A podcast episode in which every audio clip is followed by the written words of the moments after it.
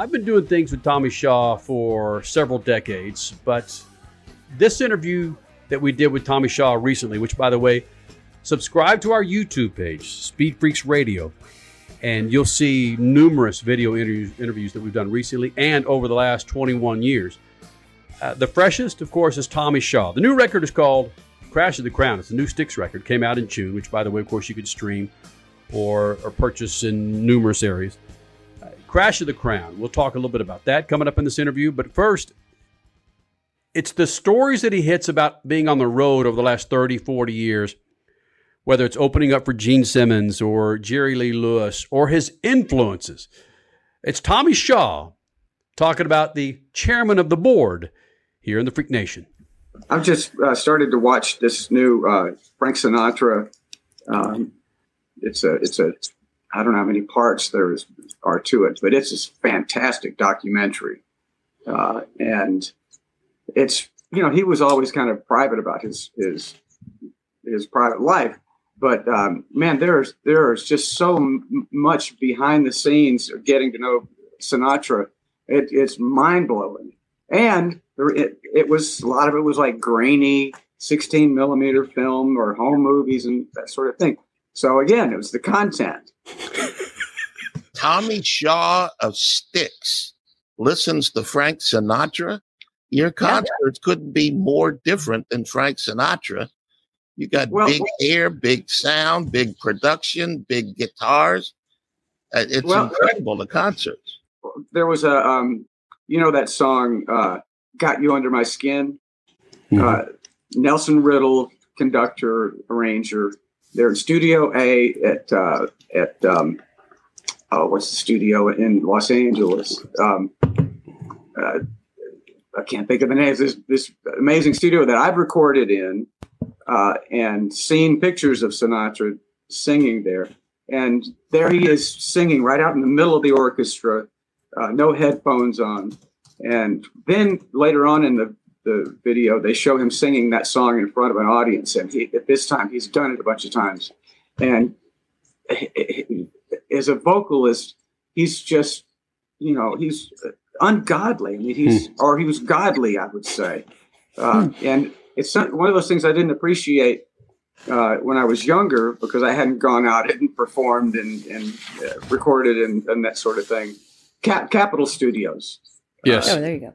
And it was just amazing this live performance that he did. He was very instrumental with those arrangements, and uh, and he was the first person to do concept albums, and he did hmm. many concept albums. He, what he would do, he would think of this this setting or this concept or this I- idea or feeling, and he would go about finding the songs that would tell that story. And Nelson Riddle would do the arrangements of it, and you'd have these greatest players in, in Los Angeles playing behind it. And and he, as a storyteller, he made it look so easy. Uh, but uh, part of something that really struck me it was him talking about vocalizing, and he was describing some things that you do as a vocalist that only not even their vocalists know about unless they've had some training. And I've had enough training because I had to. I had to learn how to sing high enough when we recorded it because I was able to record it, but I couldn't pull it off live. It was just too high, and I didn't I didn't have enough vocal technique. So I wound up taking going to my vocal teacher in New York and having her show me how to do it. And she listened to the tape and she said, "Why are you doing this? What? Why are you singing that high? You know, I said, it's too late now. The record's out. You got to show me how to do it." And the same things that she taught me, Sinatra was talking about. That's how he learned to sing. So it's just oh, wow. just amazing. Uh, I never thought I would relate to Sinatra on such a a personal way like that. Well, to I guess re-ask her question to you, why do you sing some of these verses so high? I mean, it's amazing and people love replicating you all around the world, but how did you get to that and why? I, I could do it without technique, but I couldn't do it for very long or very many times in a row. And so I needed to I needed to it was like an engine that wasn't tuned up, you know, that mm. they got a hmm. couple of spark plugs aren't right, and you just go ahead and floor it anyway. and the next thing you know, you're broken down on the side of the road. Uh, so I just I found a, few of those things that where when you're trying to sing some of those those bell notes, instead of just forcing your muscles and your vocal cords to do it, you use your whole head is like a your head's like a speaker cabinet, you know, and so you place those speakers in there so that they get the most projection, and so you do that vocally. And if you if you watch the uh, Aretha uh, uh, doc, um, uh, movie just recently, um, you you can see those same kind of mechanisms at work. It's so cool to hear how much you are still a student of the music industry. You love watching these documentaries, these movies, and you can pick something out of each and every one that you that can be relatable. That's yeah. fascinating. I don't think a lot of people realize that the best musicians truly do that. Yeah, and and that's why I can still uh, actually I sing better than I used to because I sing uh, more properly, and I can I can do a lot more with a lot less energy, and and I can feel it's not I'm not just getting lucky when I hit the note. It's like I know I can hit that, and so there's there's so much joy in be, knowing that I'm going to get there and I'm going to be able to do it, and um, I, just, I just can't wait to go sing every night. Wow. And then that's what keeps you healthy night in and night out, especially in places like where you are now in Phoenix, or let's take Las Vegas. I know some singers can't stand going to Las Vegas because of the dry throat conditions. So yeah, I mean, have you changed your daily habits from 20 years ago to now to keep you healthy on the road as well? The only thing that's changed uh, was when I moved to Nashville.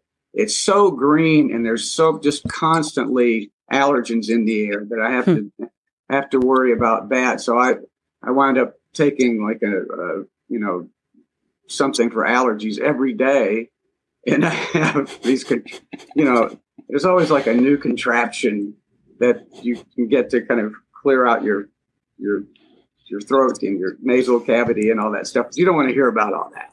uh, but I, but I I've got drugs. You know my my wardrobe case sometimes look like looks like a pharmacy you know, let's try this one, you know, but they they work.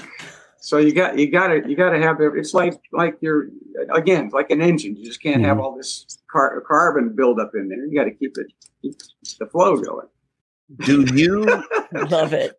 do you uh, do this for your fans? It's important to you listening to your music that your stage performance replicates what they get from the albums, from the CDs. Uh, do your fans demand that, or do you just go a little extra to give it to them? I, I demand it just because I, I want to do it, and I don't want to be worrying about it. am I going to crash and burn. I, I, want to look forward to that high note and not not dread it. Uh, and so, you know, when you record songs, they're brand new songs. And so you're just doing everything right that you've come up with. But when you go out and play them, suddenly you see, you know, there's an opportunity to extend it or um, to do a little something to take it to another level because you're performing it live. And we have this song called uh, Save Us From Ourselves that's on the new album, Crash of the Crown. And it's one of those, it's like a, like a soul song, uh, like a, uh, kind of like a almost like a Marvin Gaye kind of pro, not a hmm. protest song, but a social commentary song. You know, it's like, can anyone save us from ourselves this time?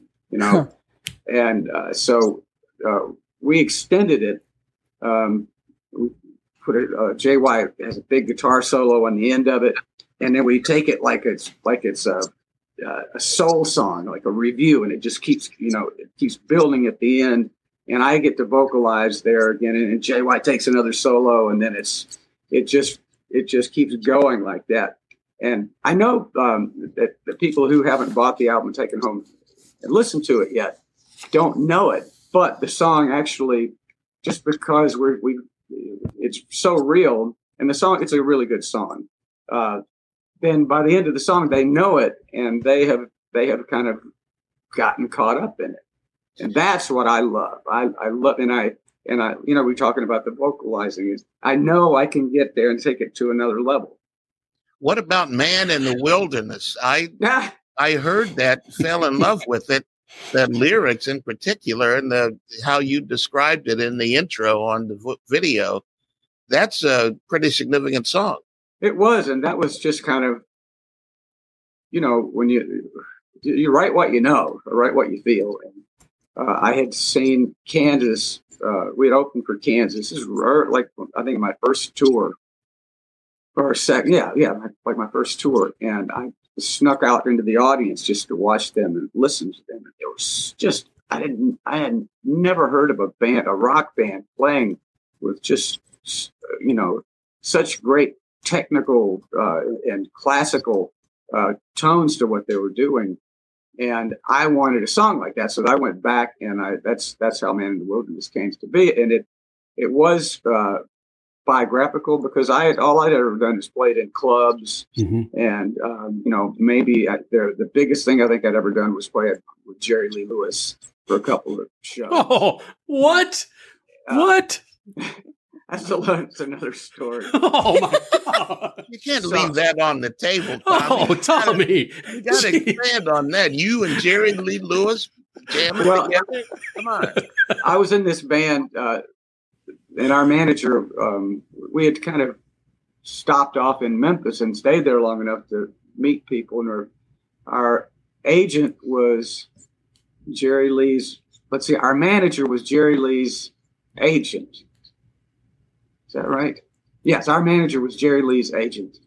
And he had heard about us, and we had we were an eight piece band. We had horns, and um, he wanted to hear what his band would sound like with horns. So he spoke to our uh, to our agent, our manager, and said, uh, "Let's get these boys to come with me and play a couple of shows. I'm going to see what it's like." And so everybody went, but our drummer and our bass player. He used his uh, drummer and bass player, and we rehearsed one night, and uh, just for Jerry, we're out there playing in the club in Memphis and playing, and he's sitting out there with his girlfriend in his lap and uh, and listening to us play smoking a cigar. You know, it was, like, it was very surreal. Uh, so it gave us a thumbs up. Uh, we all got on this private plane and flew out to California and uh, did the shows. One of them was in Anaheim, and the other was, was in Fresno, Fresno these arenas. And uh, it's funny because he's such a natural musician. I don't, you know, he's not aware. He's really not aware of how horn players need to like stay in the key that they learned the song in because there's a lot of, they have to do a lot of transposing. So so we start playing some of these songs and he starts it out in another key and he gets to the solo and says, "Take it, boys."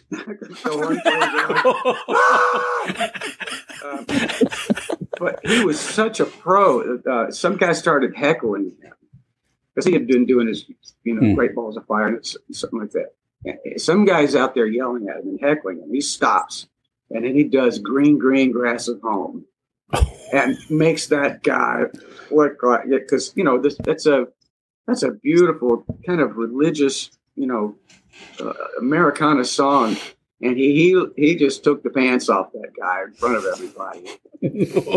Don't mess with the killer. No.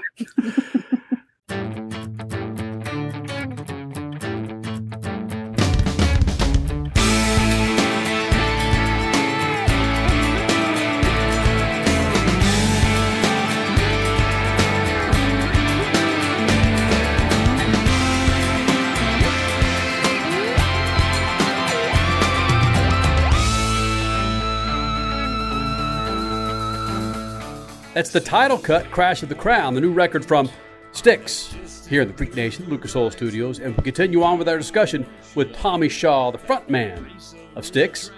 You, as a solo artist and as um, even before Styx, as we found out, have played for some pretty uh, formidable people and bands. 1977 for me. I, I, I, you know what? I don't hate reminiscing like this. Screw it. September of 1977 uh, Styx opened up for Kiss. Uh, how much of that tour do you remember, uh, Tommy Shaw? Well, it was the, actually the second time I'd ever opened for Kiss because mm-hmm. uh, when uh, when I got the job with Styx, they had found me back in my hometown. I, that other band I'd been in. We disco music and the you know the, the economy breaking down kind of sent us all back home. Uh, and so I was back in my hometown, hometown in Montgomery, Alabama, uh, and playing in a bowling alley lounge with my buddies from high school. so, so alley lounge. yeah, uh, and there, you know, disco music had. We were a band playing all original songs, eight piece band. Nobody knew our music. They wanted to dance, and the club owners were saying, "You, we, we I don't need you. I can buy a stereo and some lights." and not have to argue with you guys. So, so they they kind of just you know shredded our few gigs that we had, and so I went home and did that, and it was great. Just a hundred people coming in there and watching us play and sing songs, and uh, but we had that's the previous band had been uh, we played at this club called Rush Up on Rush Street in Chicago many many nights, Ooh. and one of those nights uh, the tour manager from Styx came in and introduced himself to us. And uh, so he had, he had gotten to see us and he really liked the band. And there came a point uh, when they had released Equinox. They had a brand new album, brand new record label, a new manager, and they uh, had a national tour booked. And John Curulewski, uh, the uh, the other guitarist in the band, decided I'm out. I oh. he, he walked away from it and you know, it's so hard to, to reschedule the tour. You know, people want their money back, and they just ah, it's too much trouble. So they they put their feelers out, and the tour manager said, "I met this guy, and you know, let me see if I can find him." And I, when I got my phone down there, I didn't have it as an unlisted number because I was like, you know, who am I worried about calling? You know, calling. And so they got my number from directory assistants, called me up, and invited me to come up and audition. And next thing I know, I'm packing up and learning 13 songs, and stack of albums. You know, you go home, get your stuff, learn these 13 songs, come back, and then we hit the road. One rehearsal. One rehearsal. Off we go. Wow. I just just wow. I can't get any I can't think of anything else besides wow. That's it was wow. Yeah. Did that turn into the Kiss opening up for Kiss? Oh, oh, oh! That, yeah, I left out the whole point. Yeah, you story. did. All right.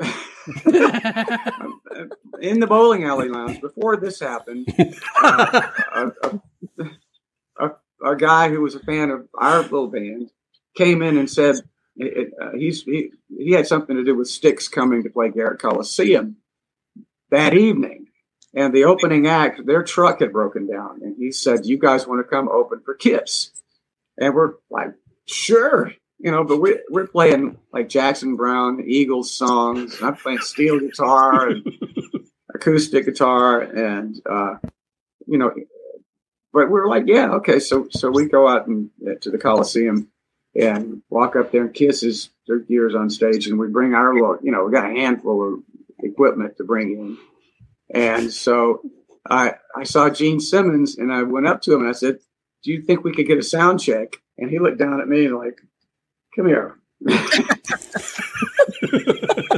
and he, he, he, took me for a little walk around the, the, the out, out, outer part of the arena floor. He said, look, you know, bands with hits don't get sound checks with us. But yes, you can have a sound check. So we got a sound check. Yes. Wow. And uh, so so when we when Styx opened for Kiss in Houston, then I saw them again. But in our dressing room, he and Paul came in. and They were just uh, getting ready. They were suited up in all their regalia, and, and then uh, it was, you know, it was nice to have a, a better gig to greet them with. That is amazing. You, you look, these stories you could go on and yes. on and on. Uh, now, with your 17th record with Crash of the Crown, do you find some of these bands that you work with in the similar situations that you were uh, opening up for Kiss? That Tommy Shaw is talking to me. He's walking out on stage with me and out in the crowd going, Boy, you want to sound? Do you find now, you know, many years later, especially with this new release that came out in June, that you're having you're walking the same walk that Gene Simmons did with a, a young Tommy Shaw? I guess I don't really think about it. You know, when you're when you're when you're backstage, everybody's anyone who's back there belongs there, and they they've they've made their way there. So uh, I'm I'm always we're always courteous to uh, to local opening acts who, who come up because they've they've achieved a certain level of, of experience and following uh, in order to get to that point. So yeah, I can I can uh, definitely relate to that, and you know, and they really people usually they they bring their best, so you wind up hearing some really cool stuff. Did you think Tommy Shaw Styx? Did you think back in nineteen the mid seventies that you'd still be touring in twenty twenty one and out there on the stage banging guitar?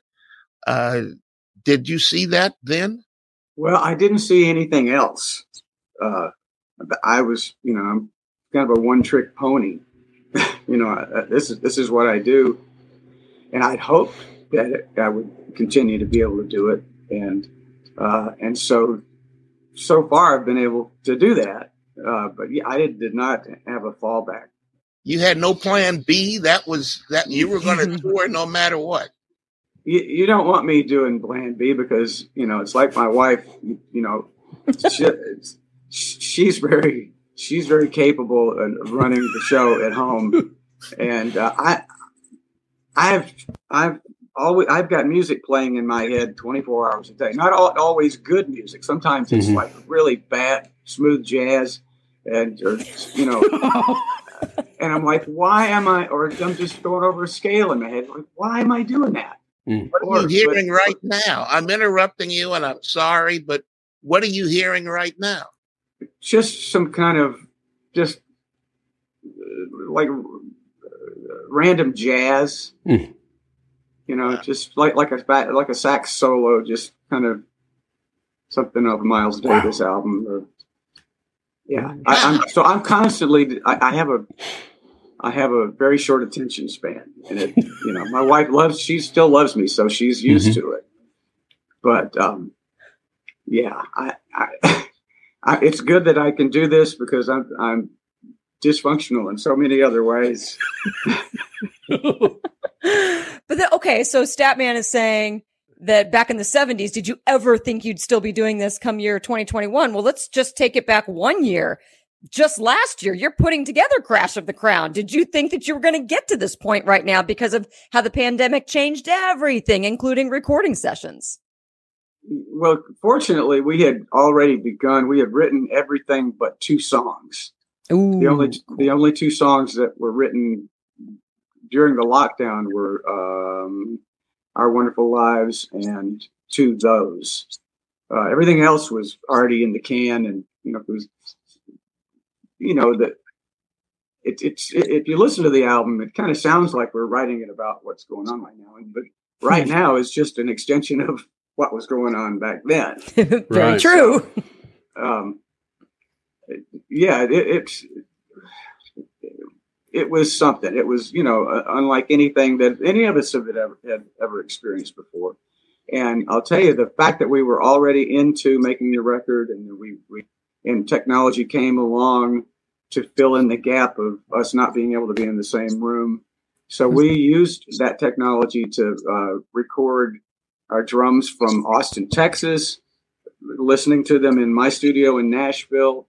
Uh, Chuck Panozzo, our tour manager, drove 900 miles down to pick him up, drove him to the house. He did his recording, drove him 900 miles back to Miami.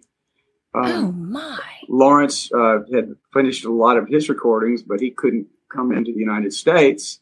We couldn't go up there, so we it, we did it from his studio on a Zoom call. It was just like this. Say, say but but uh, uh, you know, I'm Lawrence, and, and you're his producer, and there's there's Will, and then there's the engineer. Uh, so that's how we did. We finished out those parts. Um, oh and then Will mixed it, and uh, it was we were just bound and determined that nothing was going to stop us from Good. finishing that album. Uh, and and we did it, and uh, it's one of my favorite albums we've ever made. You clearly the- had too much time on your hands, though, right? Hey. oh yeah, that was the theme song. That was the theme song of the year. Does it, that, you, it, with this being one of your favorite albums, Tommy? Does it have everything to do with the fact that it was in your studio and what you had to go through to put out such good music? I mean, you could have put out, you could have wasted two years, but the music that I've heard from Crown, it's good music. Is that why the, the struggle, studio? Is that why it's so special? Well, it's all it's all part of it. Uh, we had uh, uh, on the previous album, the mission. Uh, Will and I, you know, just in contemplating how it's going to be, what what's it going to sound like. Uh, we agreed that our favorite Styx albums were Grand Illusion, Pieces of Eight, and Equinox. And so we we listen to those albums. Is what is it that we like so much about those albums? We love the drum sounds. We love uh, the great analog sounds. Uh, we love the, the vocal harmonies. And so we said, let's let's let's make a new album and and just be that band who was doing that. So, because that's that's to me is so identifiable as Styx. Uh, and so we had that going on before the lockdown. So we already had our, our uh, you know, Todd already had his drums picked out, and we had all those things going on. It was just, just the other stuff, just the madness uh, and, and, the isolation of being stuck inside and uh, all the unknowns. That was just like everybody else. That was just, just kind of exhausting. It still mm-hmm. is. Uh, it was just a different level of it now. What about touring? Uh, we know how many tours were postponed. Is is this a, just a different emotion and feeling for you guys now on this tour, given what this country, this world's been through for the last 16, 18 months? You just want to go out and hug everybody that shows up for a show now? Oh, it's so hard not to to hug each other and hug fans and give them five and give high fives. Uh, and, but we we did the, the work, and we early on we uh, uh, production manager said, "I'm going to be the COVID cop." So it's going to be it's going to be our way or the highway. Uh, we we we stopped all meet and greets. We stopped um, having anybody that wasn't part of our team hmm. uh, to be around us. So we just we did like the like the sporting teams, and, and we just created a bubble. And uh, so it, you hear people mask, you know, that's not the promoters. Somebody walked through our dressing room carrying his mask that we didn't know. Like, put it on. You know, we don't know you. Uh, so there's there's a little bit of that, but we're you know, this is what we have to do to mm-hmm. to just keep moving forward. And if it hurts somebody's feelings a little bit to do that, well, you shouldn't be in our area anyway. We're trying to, you know, we're trying to keep everybody else healthy by wearing the mask, and you know, but you don't you don't want to go down that road. We're just trying to take care of, our, of ourselves, mm. and so that we can go out and, you know, when we walk out there in front of our fans, it's it's like this emotional explosion of mm. joy, and uh, you can just sense everybody's feelings of yes, you know, finally we get to do this and it just goes up from there. So, and that we feed off that energy, and uh, it is really something to look forward to. No, um, seriously, Kenny, I know what? you're going to laugh at me with this. Uh-oh. My swing choir from back in high school would love to hear that you rehearse to your own songs because we rehearsed to you when before we went on stage. We love singing your songs. It was just, I mean, they're just so great. All the harmonies and just, oh, it's just, it's memories, man and we, you know, we, we wrote and recorded all that stuff, but we didn't learn it. You know, we, we learned, learned it to play the, to sing the, the parts. And so now we have to go back in there's because we want it to be right. And, and also when you play out on the road, you do things a few nights in a row and every once in a while, somebody will take a little liberty on a part and do a hmm. little dip down or something like that. Like, or switch to another part. So we're constantly checking ourselves Oh, because wow. uh, I don't know if you've, you've probably heard some bands where you go to see them and it's like, well, those songs don't sound like a record at all. Right. And, and what's happened is that just day, day by day, little by little, they they take liberties and they change things. And next thing you know, you know, they it's they've done some damage to mm-hmm. the songs. Well, we try and keep those parts as fresh and uh, and make sure everybody's got singing the right parts and uh, so, because because when you get out there and then everything's right, then all you got to worry about is just doing your part. Tommy, thank you, buddy. Perfect. See, can't say it enough, Freak Nation. Tommy Shaw, kind enough to spend about 40, 45 minutes with us here in the Freak Nation. Go to our YouTube page to watch that interview. And again, StyxWorld.com for all your information on the latest music from Crash to the Crown uh, from Styx. Tommy Shaw, Human Greatness.